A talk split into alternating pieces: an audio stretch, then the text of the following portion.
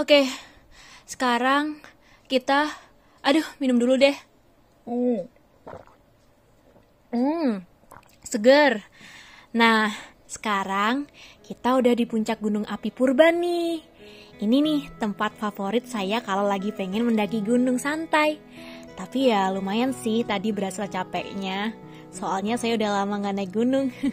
Padahal saya senang sekali mendaki gunung. Tahu nggak kenapa? Soalnya ketika kita naik gunung nih ya, kita tuh pasti bakal melewati rintangan yang banyak.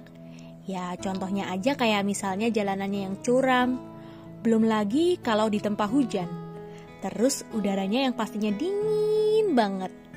Tapi itu semua bakal terbayar kalau kita udah sampai di puncak.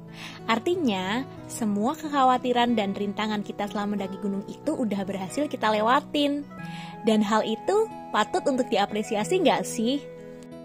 Ngomong-ngomong, gunung yang sekarang lagi kita kunjungin itu umurnya udah hampir 70 juta tahun loh. Pantes namanya Gunung Purba ya. Ngomongin soal nama, kalau kalian bingung kenapa dinamain Gunung Api Purba, mungkin karena batuan yang ngebentuk gunung ini kali ya. Soalnya nih, gunung ini merupakan hasil dari endapan vulkanik tua berjenis andesit.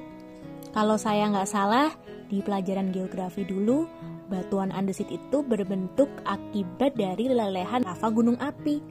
Tapi gunung ini udah nggak aktif lagi loh ya. Selama perjalanan naik ke puncak gunung, kalian pasti akan ketemu sama warga-warga desa Ngelanggeran yang ramah-ramah banget.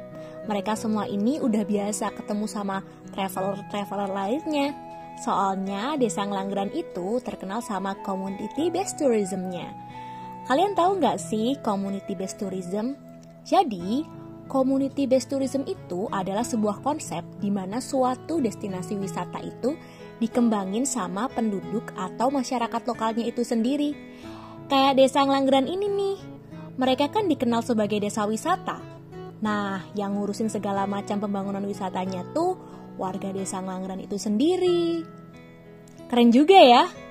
Gotong royong ngejadiin desa jadi desa wisata supaya pembangunannya semakin maju dan yang paling penting ngebuat orang yang mampir ke sini jadi punya pengalaman yang asli banget. BTW, kalau kalian gak suka naik gunung, tenang aja. Kalian bisa kok santai-santai sambil main air di air terjun Kedung Kandang. Kalau kalian lagi gak mau main air, di Sanglanggeran juga punya wahana untuk bermain outbound. Terus kita juga bisa diajarin sama warga untuk bertani. Banyak banget kan kegiatan yang bisa dilakuin di sini. Sampai bingung kadang mau pilih ngapain dulu. eh eh eh, abis naik gunung kalian pegel-pegel gak sih? Enaknya nyari yang bikin rileks kali ya. Saya ada nih tempat yang asik banget kalau abis capek-capek naik gunung. Yuk lanjut lagi.